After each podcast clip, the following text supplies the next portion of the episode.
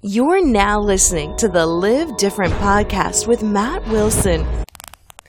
Hello, everybody, and welcome to the Live Different podcast. I'm your host, Matt Wilson, and today I'm here with my friend Tim Sykes. Tim, I don't know how to introduce you. You are a penny stock trader. You are a heck of a character, and I wouldn't even let you say anything before the podcast because I just wanted to start recording because you never know what's going to come out of your mouth next. So, uh, Tim, how should we introduce you today? yeah, I mean, I, I think that's good. Uh, lately, I've become a philanthropist. You know, I've donated uh, over $2 million now in the past year and a half. So add that to my bio. That's crazy. That's crazy. So last time, I don't know when last time I saw you, we're both part of the YEC, Young Entrepreneurs Council. Uh, there was a time that we were in New York and closing down NASDAQ, if you remember that, and had our pictures up in, in Times Square. Uh, that was one of the last times that I saw you. You spoke at an under 30 CEO event, uh, had a lot of interesting things to say. I'm trying to think when the actual last time I saw you was, but uh, anyway, man, how, how you been? I've been good. I think it was the last time you had short hair. So I don't know how long it takes to grow hair like that, but it's been a few years. Yeah, it's been a few years for for sure. Are you? How where... long have you been growing that thing? Man, so fi- okay, at least so f- five years since we started under thirty experiences, since we started the travel company, but uh, I wouldn't good, even be able to grow that. I'm I'm jealous. If I try to grow that, I just look like a chia pet. My hair just goes straight up. So enjoy, you, enjoy your long hair. You could do it. Cool. That could be that could be your look. No, no, I I did that once. I I grew it out one time, and then bugs started attacking it, thinking that it was a nest. It it wasn't good. Oh man, Tim, are some you... people just aren't meant to have long hair. That's that's me. Okay, okay, Tim you were you were living in Miami. Are you still living? You're traveling all over. I'm checking. I'm in Miami Instagram. actually this second, um, but uh, this is my like first week here in like six months. Okay, Tim, are you are you married? Are you single? Tell me some things. I am. I am single. Okay. Um, and uh, I am, you know, really just focused on my business and, and focused on teaching more people and, and growing my charity. You know, I've I've really dedicated my life to that, and and it's not fair to pretty much anybody else because I'm just too obsessive with this. You know, my friends, my family, they're all like, "You're a dick," but you know, I know what I have to do in life, and and I'm determined. That's that's awesome. So you started teaching people uh, how to make money. Of course, uh, trading penny stock still is your focus. Is that correct? Yeah, you know these low price stocks. Um, you know, just trying to pick a few good ones. They're not all scams, but most of them are scams. So I still have to expose a lot and just trying to teach people, you know, how to differentiate between what's good and bad. Okay, and then you started teaching other people how to do this. So you did it with yourself. Your your story is that you took your uh, bar mitzvah money and you turned it into over a million dollars while you were at Tulane University, if I if I remember correctly, and uh, you came out of college, and all of a sudden, you were you were basically a hedge fund manager, and uh, you you did that, and now you're you're teaching other people how to do it, which is uh, which is really interesting. And now you're giving money away. Talk to me a little bit about your evolution, just so people listening can can hear a little bit uh, about yeah. your story. Yeah, I've had the the full spectrum. You know, starting with just a few thousand dollars of my bar mitzvah money. Um, I did make nearly two million before I graduated college. Started my hedge fund senior year of college. Not the smartest thing to do. I was, you know, just too new and, and too cocky, and lost roughly thirty percent of my money trying to invest instead of trade. I didn't realize the value of my trading rules. And then I was kind of depressed, and I was on this TV show called Wall Street Warriors, which became a hit like a decade ago. And so now I'm actually celebrating this month my 10 year anniversary of being a teacher. And I made, you know, several million more too uh, in trading. I'm, I'm closing in on $5 million in profits, but I show every trade. I go back to $12,000 uh, to start with every year and I, I try to grow it and I teach. And, you know, now in the past few years, I have several millionaire students. And because when you create millionaires in this kind of internet world that a lot of people promise big things, but they don't deliver, but I actually do. Uh, my education business is booming. So uh, I've been fortunate enough to make enough money from teaching uh, on top of just trading. And now I started the Timothy Sykes Foundation two years ago. And my goal is to build a thousand schools um, across the world. So far, we have 35 built or in development. And, uh, you know, just trying to do my part charity wise, teaching wise, and traveling. You know, me and you, we, we have to have a travel competition because I see your stuff and you know, all the while I've been doing this, I haven't been working behind like a desk. Like I've been to 114 countries now. What's your number? Damn, 114 countries. Tim, I have to say, I'm not a, a counter, uh, but I'm not even. I would. I, I'm at a fraction of that. I have to say. So you got me.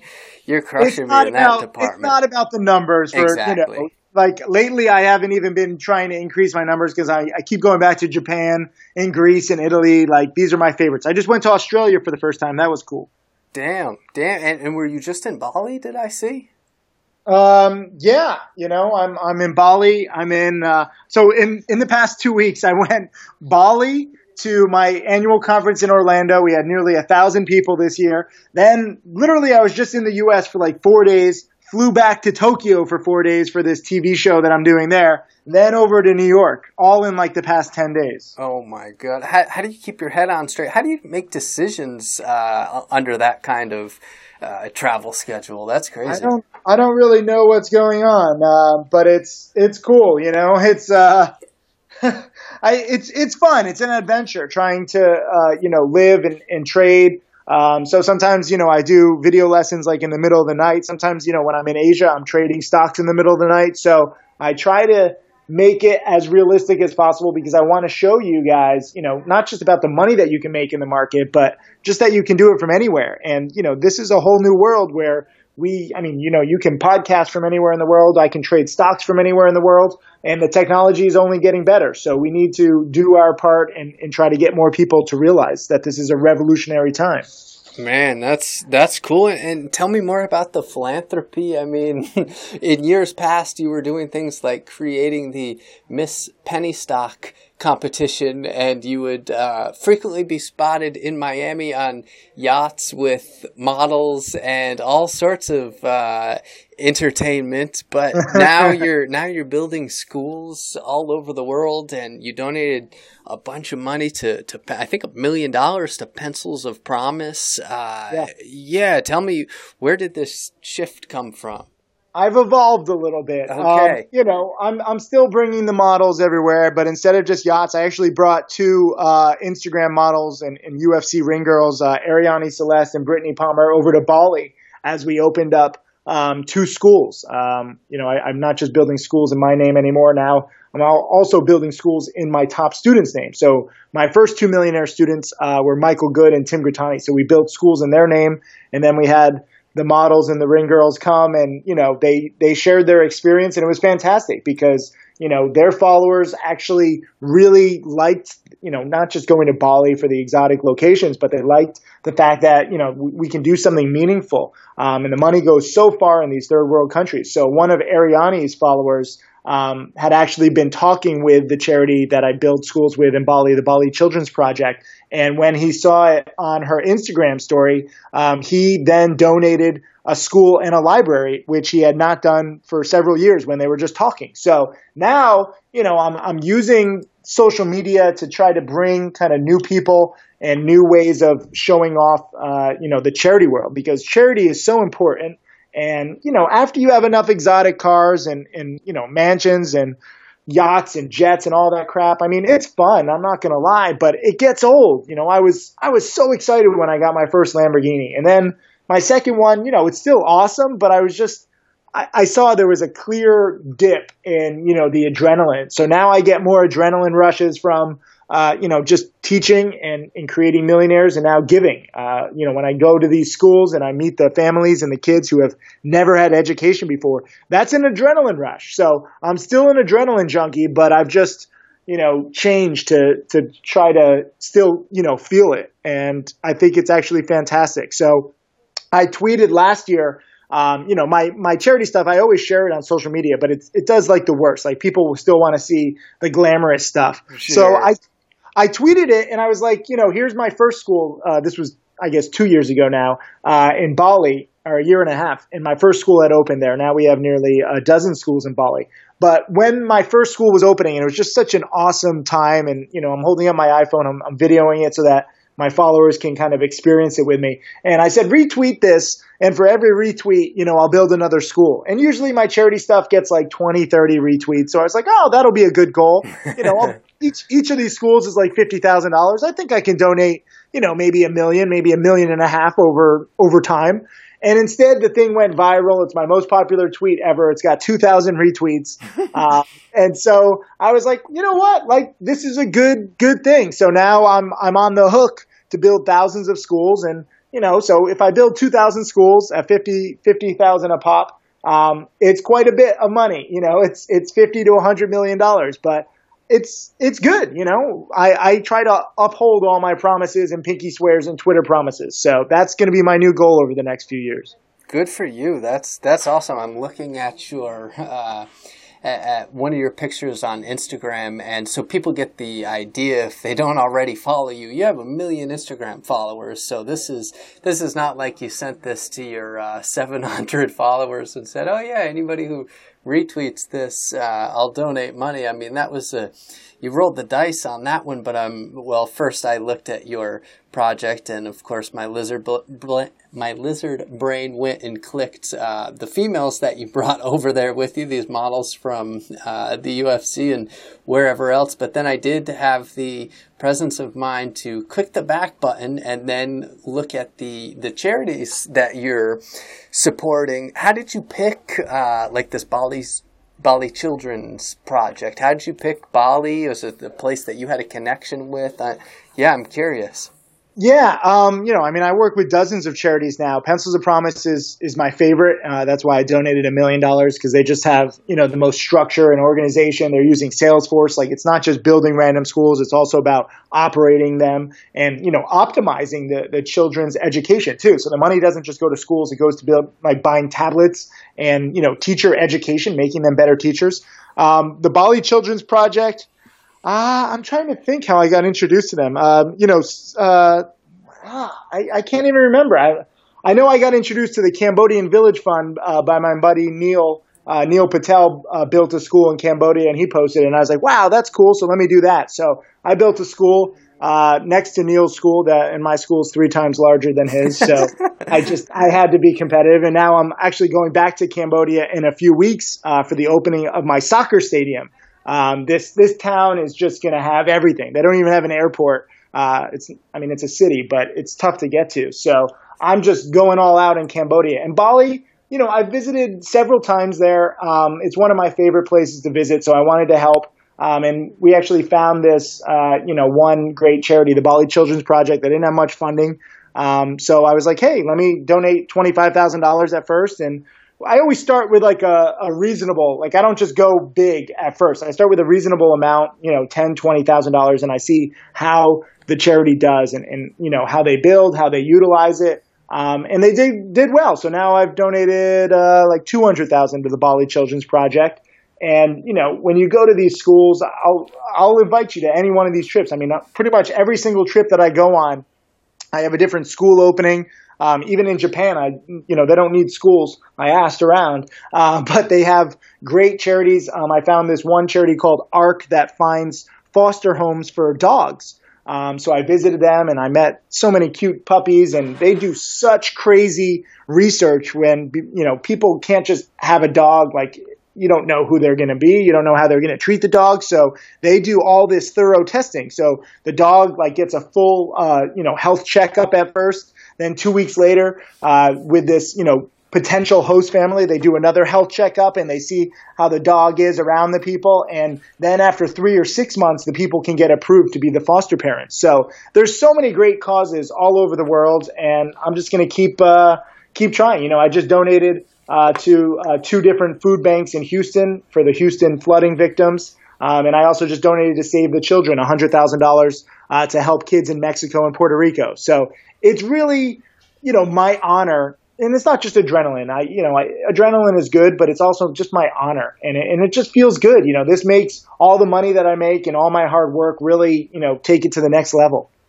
That's great. That that's really cool, and I I appreciate that uh, you're talking about things like pencils of promise and I mean, that's a really legitimate organization. As you mentioned, they're using Salesforce to track uh, their leads, and you know, you'd never want to just give a huge sum of money away to a charity that's going to just turn around and uh, put it in their pockets. And you know, corruption in these countries is, or, is so big. Yeah. Yeah.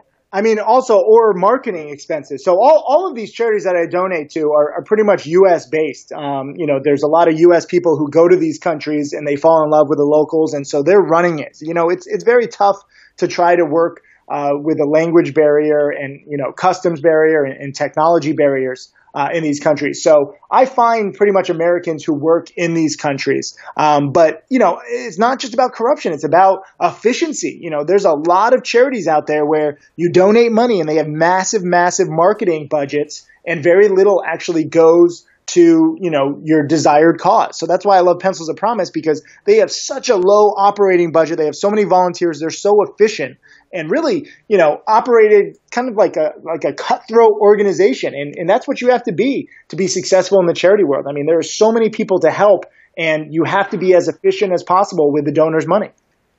That's uh, that that's really great to to hear. I I'm getting distracted now. I'm looking at a picture of. Uh, I assume this is your hand with your gold watch in uh, in Tokyo, f- feeding a chinchilla with hashtag Jewchilla. Yes, I always do uh, one Jewish hashtag at the end of every post. You know, I just got a new McLaren, so I call it a Jewclaren. You know, if I'm in the jungle in Bali, I'm like, you know, Indiana Jones or Jews in the jungle. You know, if I'm looking at a beautiful beach on a mountain, then it's Jews with views. Um, you know, or Jews in the news if I get some press. So I have fun with social media. You know, some people get offended, and I'm like, what are you getting offended at? It's a freaking hashtag. It's not even a real thing.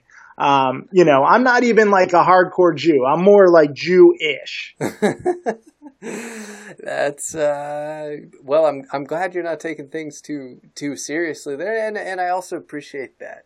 Uh, so many people, not to over, not to generalize here, but so many people on on Wall Street are so wrapped up in their own things, and you know, if you're just trading, uh, if people are just trading options among themselves and pumping up uh, the stock prices on things and a lot of times people can easily fall into the trap of not actually creating any value in the world. Um, so I'm glad that you're you're taking this, and you know, in Wall Street you talk about Main Street all the time, but you're now you're talking about places like Indonesia and Cambodia, and uh, you know they don't even have a main street in, in some of these little villages. So it's cool what you're doing. It's great to see your evolution, Tim. Yeah, no, I mean, that's why I love travel because it really, you know, just teaches you so much about the world, about humanity, about yourself. And, you know, you really get in touch with things that actually matter. You know, I think a lot of people uh, in the U.S. and especially those of us who have lived in, you know, places like Miami, L.A., and New York, like we live in a bubble and we don't realize, you know, how meaningless so much of our problems are. Like, you know, we complain about, oh, we have no service. Oh, like, you know, there's there's traffic, and then these other places. I mean, like my first school with Pencils of Promise was in Laos, and the kids literally tape plastic water bottles to their feet, and those act as the shoes because the ground is so hot and rocky. So picture a plastic water bottle. It's not exactly the comfiest thing. It's not exactly the softest thing, but it's still better than nothing. And when you see this, you start realizing, holy, you know, just like my problems are so nothing compared to the whole world. And when you start to look at the numbers and you start to think about, you know, the vast majority of people and, and what they have in terms of finances and in terms of quality of life and in terms of education, you know, we are so, so, so fortunate and we take it for granted. And too many of us waste all this educational opportunity. We waste all this opportunity with the internet. You know, there's so many ways to really just follow your passions. Like you don't have to work for somebody else. You know, I love what you've done now where you're obviously going off your own way. I mean, you used to be a very corporate kind of guy when I met you, and now you're off in Costa Rica. You're freaking looking at Aztec and Mayan ruins, and you're doing what you love. And so you've taken advantage of that, and I think that you've also had a little bit of the travel bug. So it, it's nice to you know finally catch up with you. Yeah, absolutely. And and how Tim, how are things going?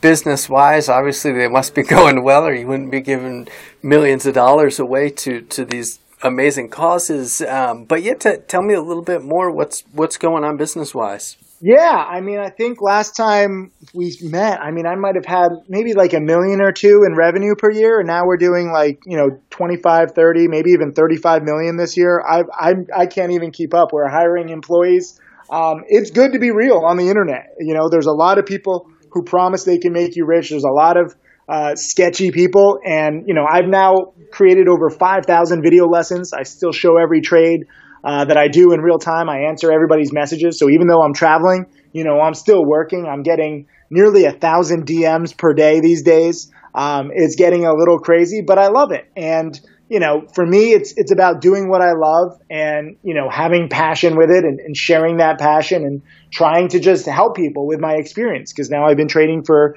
you know 19, 20 years in the stock market pretty much every day. So I've been around and I've seen bull markets, I've seen bear markets. I've made so many stupid, boneheaded mistakes that I don't want other people to make. So it's my honor and kind of duty to be you know the mentor to other people that I never had. I don't bound out of bed like oh my God, how much money can I make in the market? Like I, I go the opposite way of pretty much everybody on Wall Street where they're trying to manage as much money as possible. I don't manage anybody's money. And in fact, with my own money, I'm trading with such a small sliver of it, but it's in order to show it so that I can show how to grow a small account in real time, which is very useful to my students.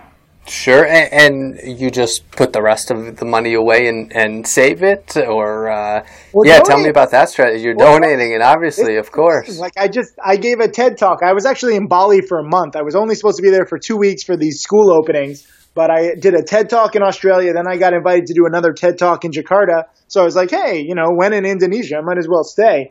Um, and in my second talk, they'll be posted online eventually. It takes a few months. Um, but I, I, said, I will never be a billionaire. And everyone in the audience like gasped. And I, I said, everyone raised your hand. It was like TEDx youth. So it was all these, you know, excited, youthful people. And they were like, I was like, you know, who wants to be a billionaire? Every single person raised their hand. I was like, I'm never going to be one because every time I make so much money, I'm just going to donate. You know, all you really need, in my view, is a few million in the bank, which I have you can live pretty well. You don't need to own, you know, jets and all this stuff. Like I have enough to just charter the jets. I own my cars. Uh, you know, I've owned houses before. I'm not even good with big mansions. I rent, you know, pretty much anything I want. I can rent an apartment. I can rent a nice pad. I can rent a helicopter. Um, the world is pretty amazing. And again, when you start to see these third world countries you know what money can really do. Like it, I, I feel guilty if I spend you know like a million dollars on myself when I know that a million dollars in a third world country can literally help tens of thousands of people.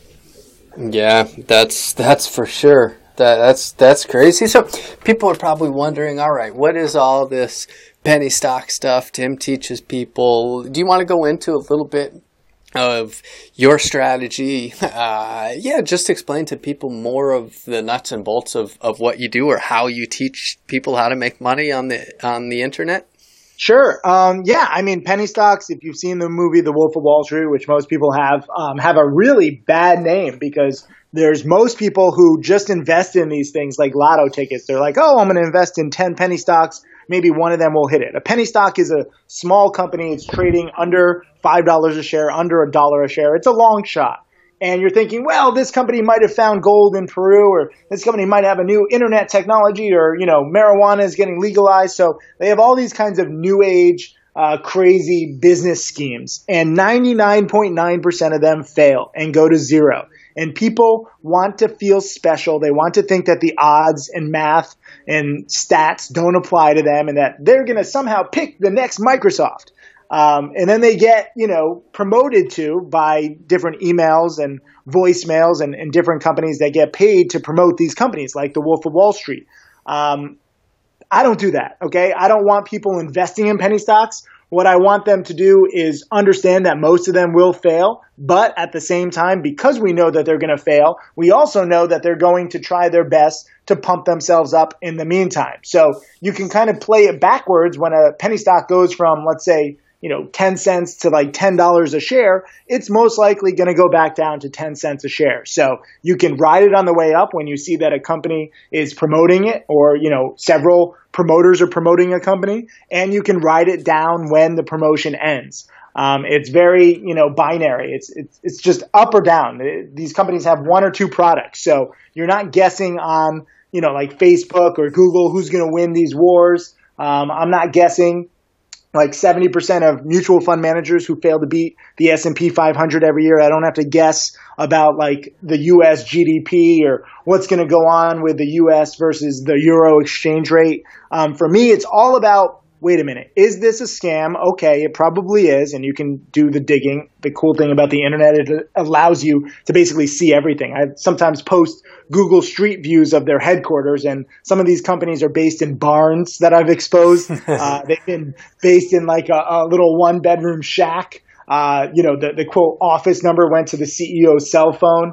Uh, the CEO, you know, is supposedly a doctor, but then if you actually Google him, you find that he lost his medical license for some sketchy stuff. Like, it's hilarious how the internet changes it. You know, the Wolf of Wall Street was pre internet. You couldn't research anything, so you're just believing people who are pitching you over the phone.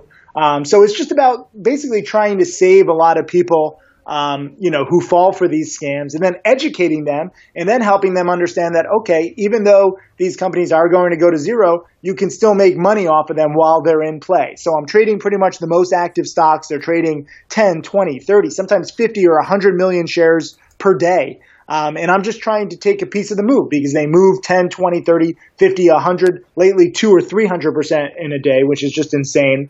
Um, and then they crash 50 to 70% in one or two days. So I'm riding the momentum up, I'm riding the momentum down, and I'm trying to teach people that it's not an exact science. You know, I don't win 100% of the time, I win roughly 70% of the time, and many of my top students win 50 or 60% of the time. But if you win more than you lose and you follow, you know, my rule number one, where it's like, if you're wrong, you start cutting losses quickly. You could be wrong about any stock. Even if you think that a company is a total scam, it can still go up for several days or several weeks until the scam is uncovered. So I could be wrong on any company. Rule number one is cut losses quickly. And that way, when I am right, my gains are bigger than my losses. The biggest problem that most people have is cutting losses. They don't want to take a loss. They're like, let me just give it some more time. They hold and they hope, and then they compound that initial mistake and they let a potentially small mistake turn into a big disaster.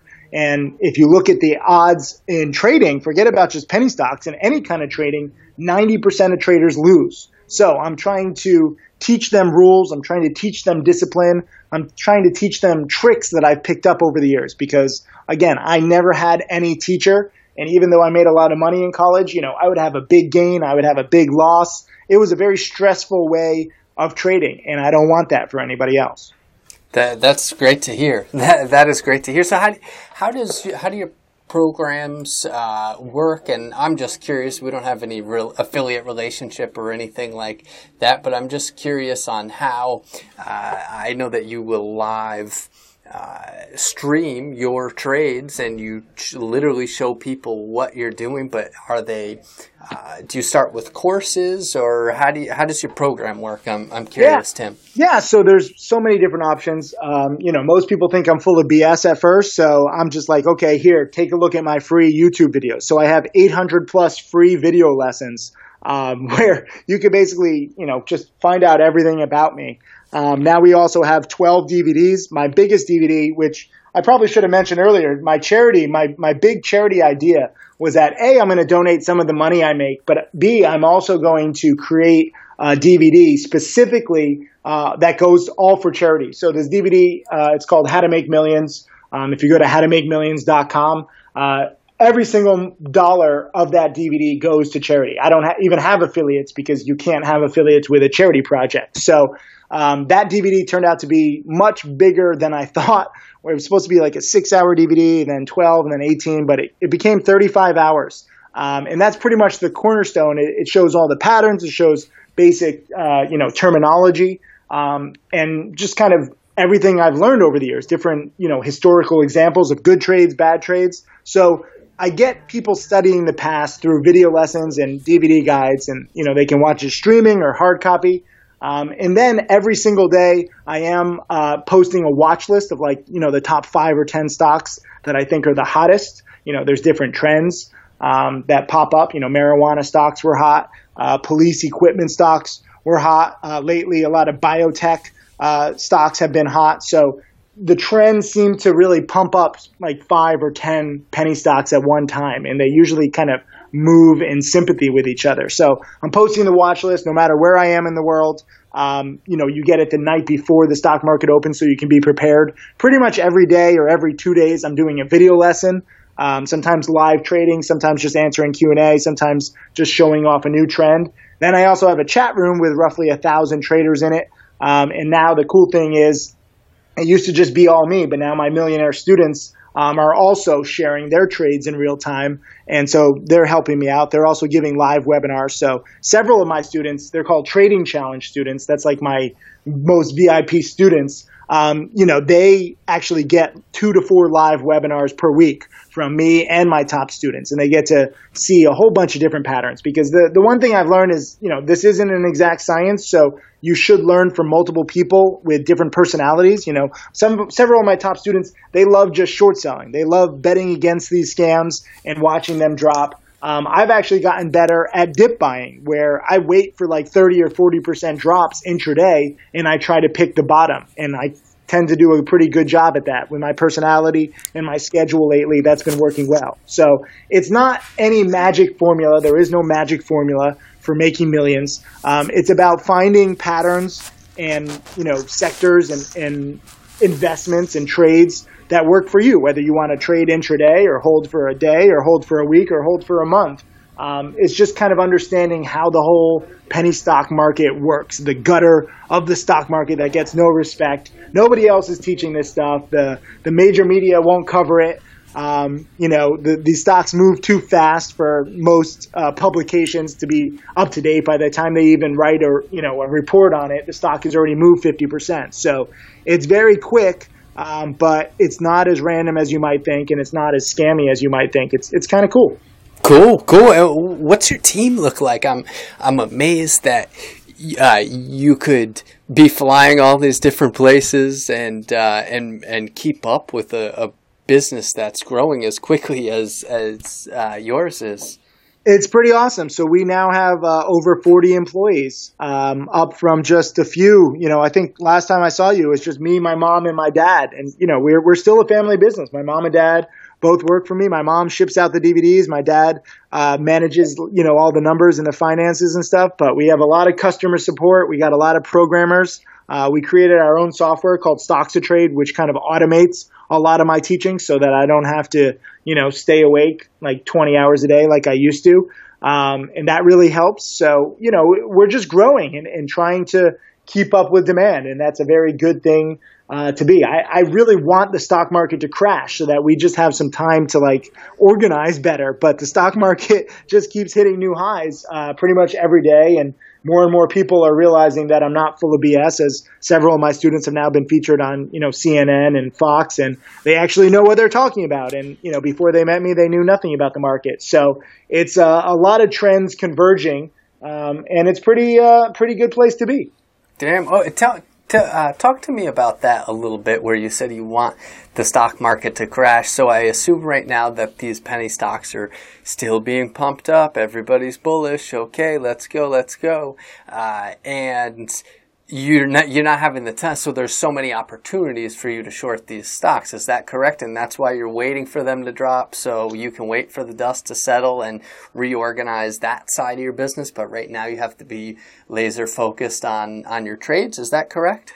Yeah, that's that's part of it. Um, you know, a lot of junk is just flying. And when the market crashes, you know, three out of four stocks follow the overall market. So I've been praying for a market crash, not to be like a, a bad guy or anything, just because I want a lot of these scams to be exposed. And, and no matter how scammy they are, no matter how bad of a company they are, in a bull market, they just keep heading higher. So I actually very rarely short sell these days. You know, before I used to be almost all short selling, but now it's just scary. So I'm waiting for a bear market. I'm not trying to predict it. You know, I say like half jokingly, like, oh, I can't wait for a market crash. When it comes, it comes. There's no point in trying to guess it. Um, but more importantly, from the teaching side, we just need to catch up. I mean, a thousand DMs a day. Like part of the reason why I lost some weight is because I just go on the stationary bike and just answer DMs, and I can answer 600 DMs in an hour, and I'm doing two hours of cardio a day just to keep up with the DMs. So I'm, I'm trying to multitask, so it's been good for me, but it's insane. And in a bear market, you know, not as many people will want to learn about the stock market. There won't be so many plays.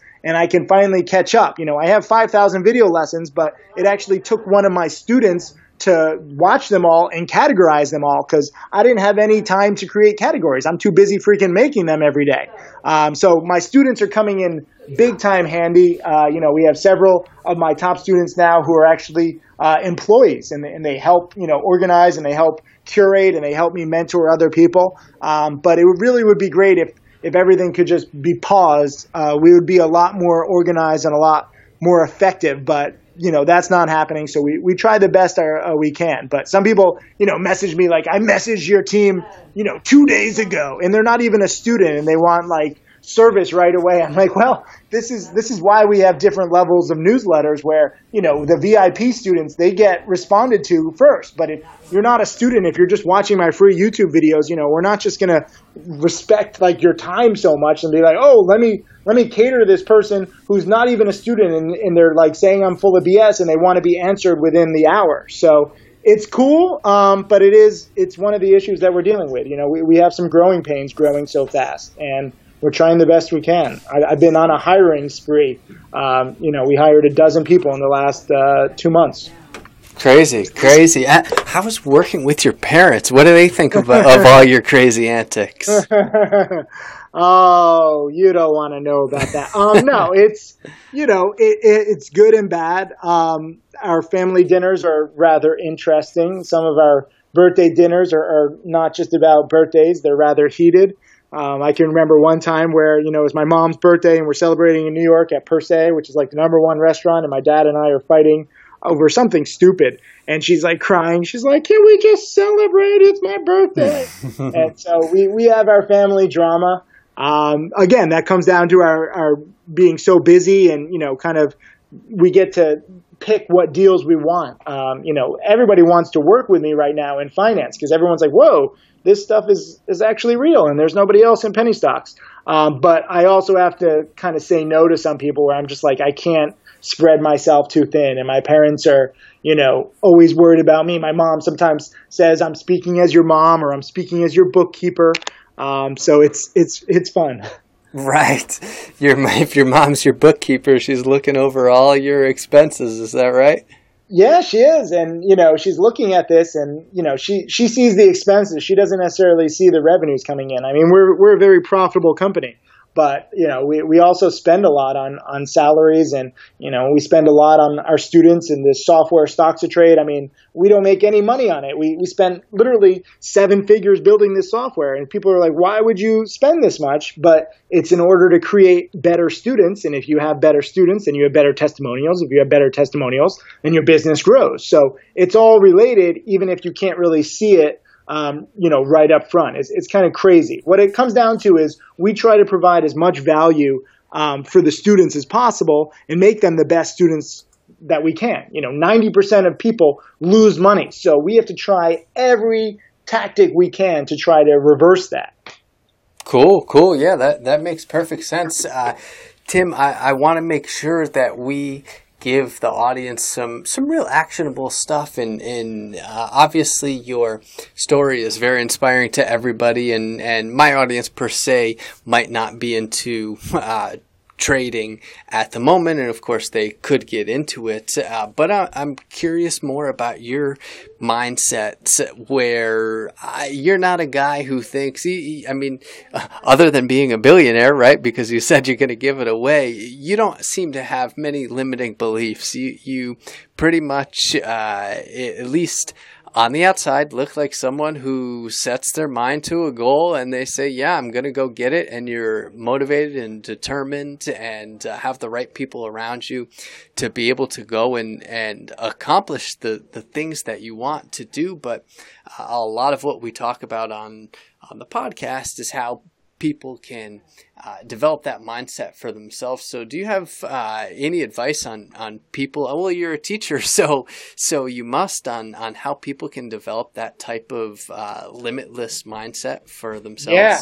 Yeah, I have I have a few views on this. Um, you know, I mean, I have a lot of students, and so I have to try to get them having the right mindset. I've learned that no matter how much I try to teach somebody, if they have the wrong attitude, it's impossible. You know, if, if they're literally questioning everything that I teach and they're like, oh, becoming a millionaire only happens to other people. I can't do this. I'm like, whoa, like, yes, you can. And that's kind of the beauty about showing everything. That's part of the reason why I show so much on social media.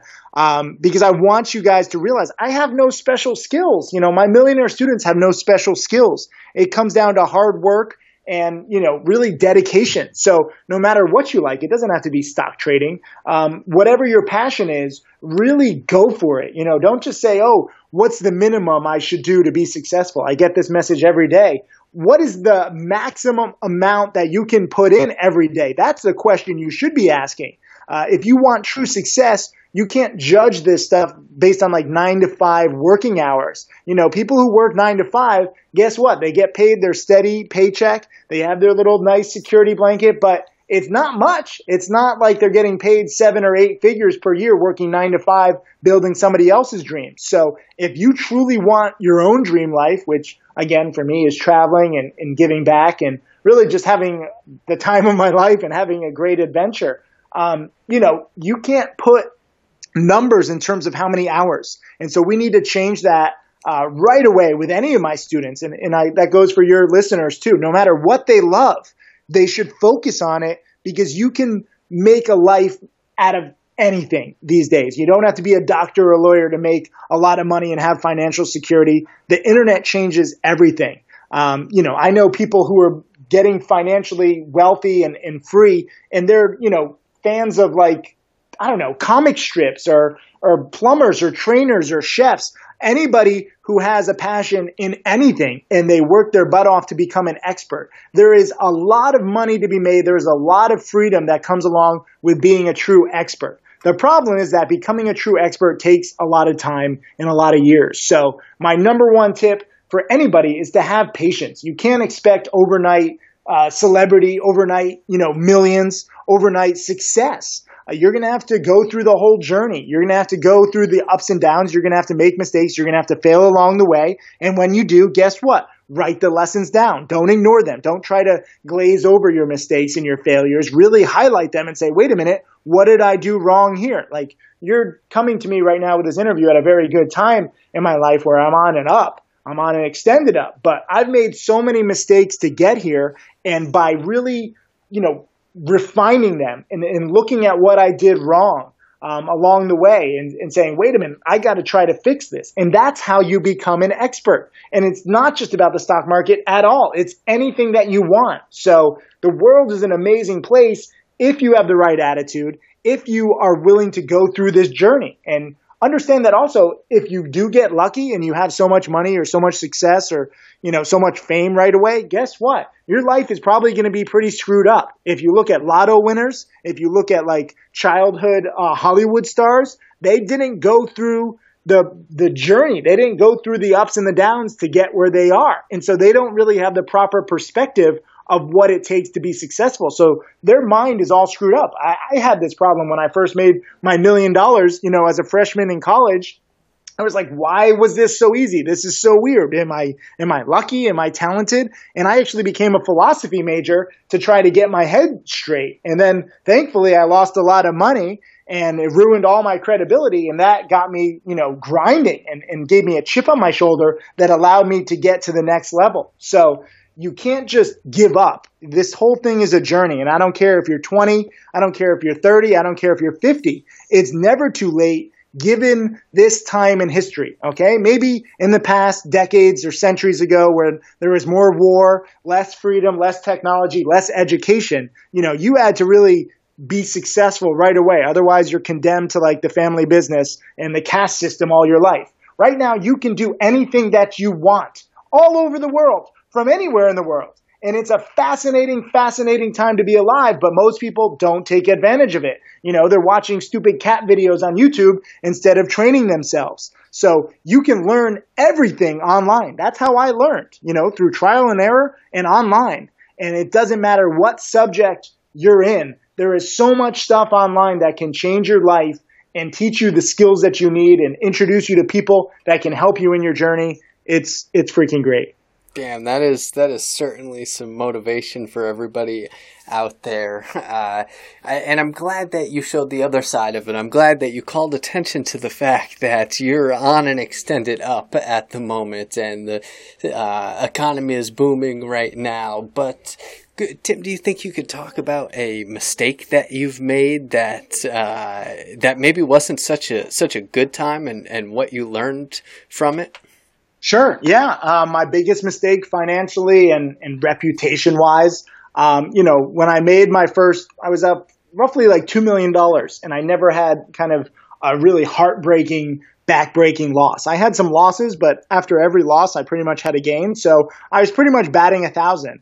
Um, and I was tired of just, you know, at this point, uh, I was running my hedge fund for three years. So I was two years out of college. I was still a cocky, like 25, 26 year old and I never made a big mistake, but I had also, you know, made a few million dollars. I didn't make like 20 million or 200 million or 2 billion like several of the top traders in the world do. So I thought that I was like really a master when in fact I was just, you know, not.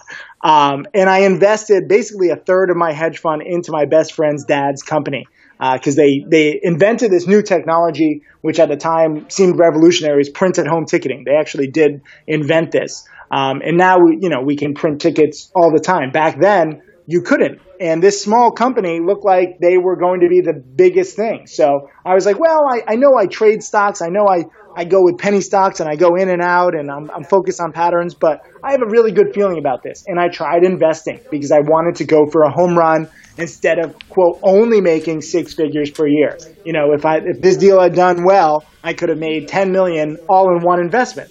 Um, the problem was I did not know shit about investing. Oh shoot, was I not supposed to? Nah, go for it. Let it rip, Tim. I was doing so well. Um, but I, I, really didn't know shit. You know, I, I, was really good at trading and investing is a different skill set and I didn't know it. Um, the technology was golden. It, it actually, you know, printed home ticketing became a big thing, but this company was riddled with problems, with debt, with management issues, with so many issues.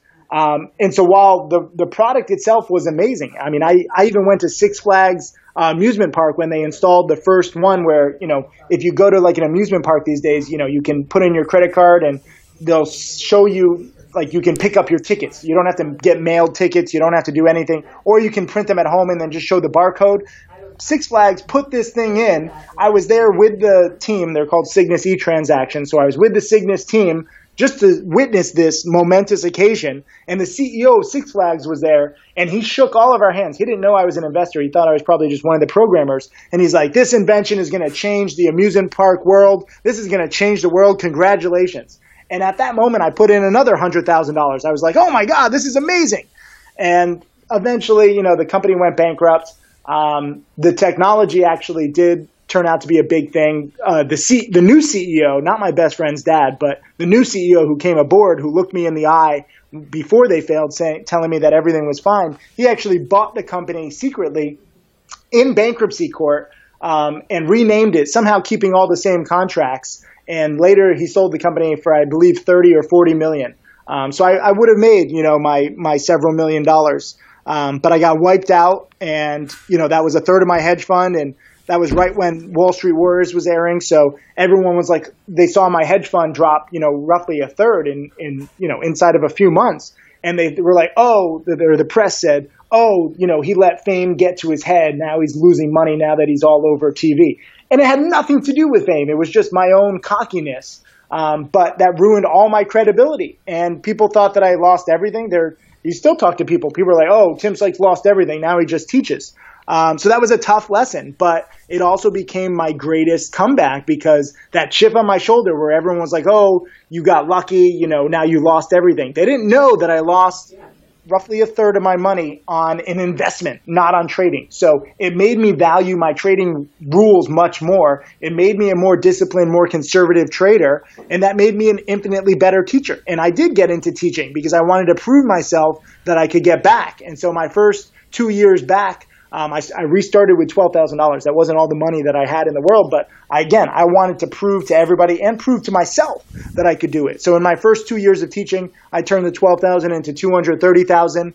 Um, this was probably the last time I pretty much talked to you uh, because I was like the number one rated trader on Covestor out of sixty thousand traders. They verified all my trades, and so I had proven it with a small amount, and now I've proven it, you know, with several millionaire students. But that crushed my reputation. That crushed my ego. I was, you know, just basically sleeping on friends' couches. I didn't lose everything, but I just wanted to like kind of punish myself and and really be pissed off about that loss. And that made me, you know, better in the long run. Even though it was very depressing, you know, I drank a lot for several months. Um, you know, it, it was a bad time. Brutal, brutal. Uh, uh, Tim, I know we have to wrap up um, coming coming up here, but I, I wanted to ask if you had any overarching personal uh, finance advice for people who are maybe like, all right, I don't want to open myself up to all this uh, crazy risk, and maybe they're not going to invest the time to uh, really learn about the market and be able to make decisions for themselves. Which, unless you're an expert, you should probably leave that to the experts. Uh, but do you have any advice for people who just want to be smarter with their money? Yeah. Um, first of all, I, I, no one's an expert in finance. You okay. know, if you look at the stats, like financial planners take, you know, their little two or three percent or their their management fees, and they, on average, do not beat the simple S and P 500. So over time, if you want to be the safest in the stock market, simply invest in the S and P 500. This is the 500 biggest companies uh, in the U.S. And over the past century, this one index has outperformed roughly three quarters of all professional money managers. Uh, so you have a 75% chance of beating anybody who claims to be an expert. That said, it's only about, you know, 8 to 10% per year, which isn't bad, but it's also not great. So with added risk comes added potential reward with crazy strategies like mine.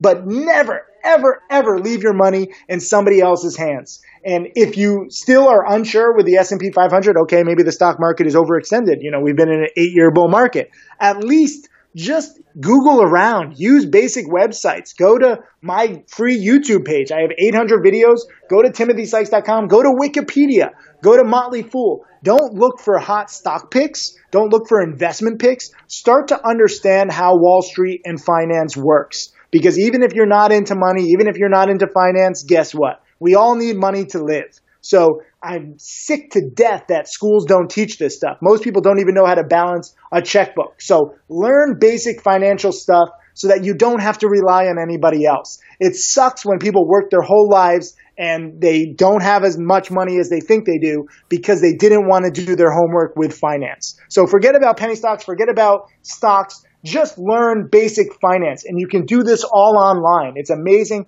how much good information there is and put in the time, whether it's an hour a day or an hour a week or even an hour a month for the rest of your life to learn about different options, different investments and choose what's best for you. We are all different. We all have different risk tolerances. We all have different money saved. We all have different goals, but choose stuff that makes you comfortable. And if you're uncomfortable in an investment in any way, get out of it. Don't enter into such an illiquid market like, oh, everybody's buying real estate, so I should buy real estate. Real estate can be very illiquid. You might buy a house and then the market drops out and then you're not able to get out. So I really like liquid investments, whether they're stock or, you know, Bitcoin. Um, there's so many different things that you can get in and out of same day or like within the next day.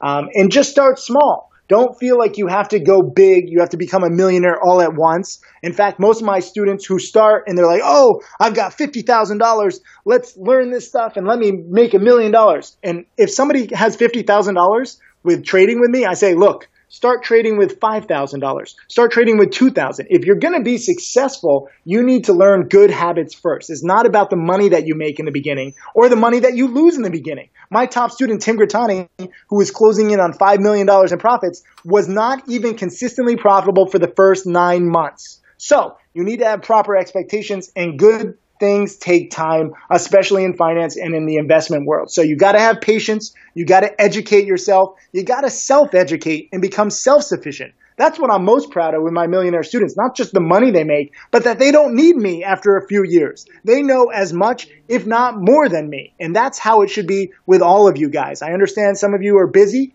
but at least take the time and take your finance seriously. That's great. That's great. Tim, Tim, you want to go uh, through some rapid fire before we wrap up? Bring it on. Let's do it. All right. Tim, what's your favorite book? You can uh, just first thing that comes to your mind, whatever you want. Well, I hate this book, but it came to my mind. So it's called Extraordinary Popular Delusions and the Madness of Crowds. I was just telling some students about it because it's about the South Sea bubble in France several centuries ago. And you could ag- arguably make the case that it's very similar to Bitcoin or tulip mania uh, several centuries ago, too, where you have like these manias. And it's a very tough book to read. I would not recommend it, but it's good history. Cool, cool. What's your favorite car you've ever owned? Ah, uh, I'm really digging my new McLaren, mainly just because I use a hashtag called JewClaren, and it really, really is smooth. I'm I'm glad to hear. It's uh, better than Drurari, my Ferrari. And, oh and yeah, Juberghini doesn't sound good at all. So I judge, I judge my uh, cars based on how well they do on social media. That's a uh, that's the, the the the Jew that married the Italian, the uh, the Jewish bagel. That's uh, or the pe- the pizza bagel. Rather. I'm offended by that, Matthew. Oh, You're God. not Jewish. You can't make that joke. I can. I'm so, my that's my best friend's joke. Actually, okay, Jewish it's and, okay. and Italian. it's okay. Oh man, Tim, I knew this would end poorly. T- tell me about uh-huh. your favorite country. Favorite country? Um, ooh, I gotta say Japan. I love sushi. I love the the you know just how polite the people are and, and the culture um, and the honor, and it it does my worst on social media. So I, I have to break with social media on that. People just want to see me on beaches and stuff, but come on, people, beaches are boring, and I have like a dad bod, so you really don't want to see me on beaches. I wish that you guys would like my Japan pictures more, so that it would be better for my business. But I'll still go just because I love sushi above everything. Excellent. And also, Tim, I wanted to let you know that I took a 23andMe genetics test, and sure enough, I am somewhere between 9 and 11% Jewish. Wow! Yeah. I, I ordered two of those, but I never got around to doing either of them, and I think they expire. So that's I, won't know how much of a Jew I really am, Just, but one day, one uh, day I will. Yeah, hundred ninety five dollars spitting a tube. I know. I've I've literally bought two of them, and they both expired. I just forgot to do them. It's it's you know a, a nice allegory of my life. you're you're a busy man, and uh, finally, Tim, tell me about your favorite experience. Ah, uh, definitely building schools, visiting the communities. Uh, you know, I visited Cambodia, Bali. Laos, uh, Guatemala. I'm going to be going to Ghana next year for some of my new schools with Pencils of Promise. Um, you know, it is arguably the best thing that I could possibly do with my money. And it is the most meaningful and it feels the best. And, and I said this during one of my TED Talks, like on my deathbed, I'm not going to be thinking about the millions of dollars that I've made. I'm going to be thinking about hopefully the millions of kids that I've, you know, help get education because it's all about education in this life, no matter what your topic is. And too many kids around the world, especially in third world countries, never get the chance and they're condemned to lives of, you know, menial jobs and, and menial labor and poverty for the rest of their lives. And they never get to really truly explore who they are or what they love. And I'm going to try to change that. That's great. It'd be awesome if you could work some financial education into that because, as you said, they don't teach how to manage your money in, in schools. And I'm not talking about trading stocks, but anything. skills first. I don't think they need financial speculation. No, uh, they, they need their basics. But you know, the more education, the better. And and really, that that is my number one hope for all your listeners. Like, focus on whatever it is that you love. Don't work for like your parents' dreams don't try to like live somebody else's life just because it sounds good. You know, we're all different. We all have our own passions. follow that passion and see where it goes. That's awesome, Tim. I was just going to ask you for, for any final last words, any final pieces of advice, and of course, that's it. I got to yeah. go do a call with Save the Children. I'm going to be going to Mexico, so I'm planning my trip right now. I'm going to visit to see exactly where the hundred thousand dollars goes to, and I know they do great work. So I'm sorry, but I got to run. Yeah, you got it. Well, uh, we'll have everybody check out your website, timothysykes.com, and uh, yeah, man, it's been great catching up. Where where are you right now, by the way? Uh, I am in a phone booth in a co-working center in Austin, Texas at the moment. Ah, are you based in Austin? Our company is based here. I still live full time in Costa Rica, but I'm going to be spending a lot of time here in Austin. How long? How long are you in Austin for? Uh, it, I should be here another week. Ah, I'm going to be there. Uh, what? Uh, like the 18th is when I'm coming. 18th. There, there's a chance. Try to be there. There's also awesome sushi there too, so I'm going to do a sushi tasting. I don't understand how Texas can have the best sushi, but this is what I read, so this is why I have to go. Hey everyone, I hope you enjoyed that past episode. If you are looking to put these things into practice, I invite you to come next July to Peru and Machu Picchu with me and my girlfriend, Luz Garcia, a 1500 hour registered yoga teacher for an amazing retreat that we are putting on. Uh, if you would like more information, check out under30experiences.com and find yoga and Peru. Uh, we would love to connect with you further. We have some amazing community events coming up on under30experiences.com. And no, uh, you don't just have to be under 30 years of age. We are an inclusive community rather than an exclusive co- community. And finally, if you are on the same mission as I am, I would love if you shared this episode with a friend, a friend who needs it. If you can support uh, this podcast, that would mean a whole lot to me. Share it, subscribe, leave me a five star review on iTunes. I would love if you even did it just a little justice and give it a like on our new YouTube channel. Those type of things go a long way uh, in helping other people find great content that is going to help them live happier, healthier lives. So, thank you guys for listening. I really appreciate it. If you'd like to connect with me, feel free to email me. Give me some feedback. Matt at under30experiences.com or hit me up on social media, Matt Wilson TV, on just about any social platform. Talk to you guys soon. Thanks.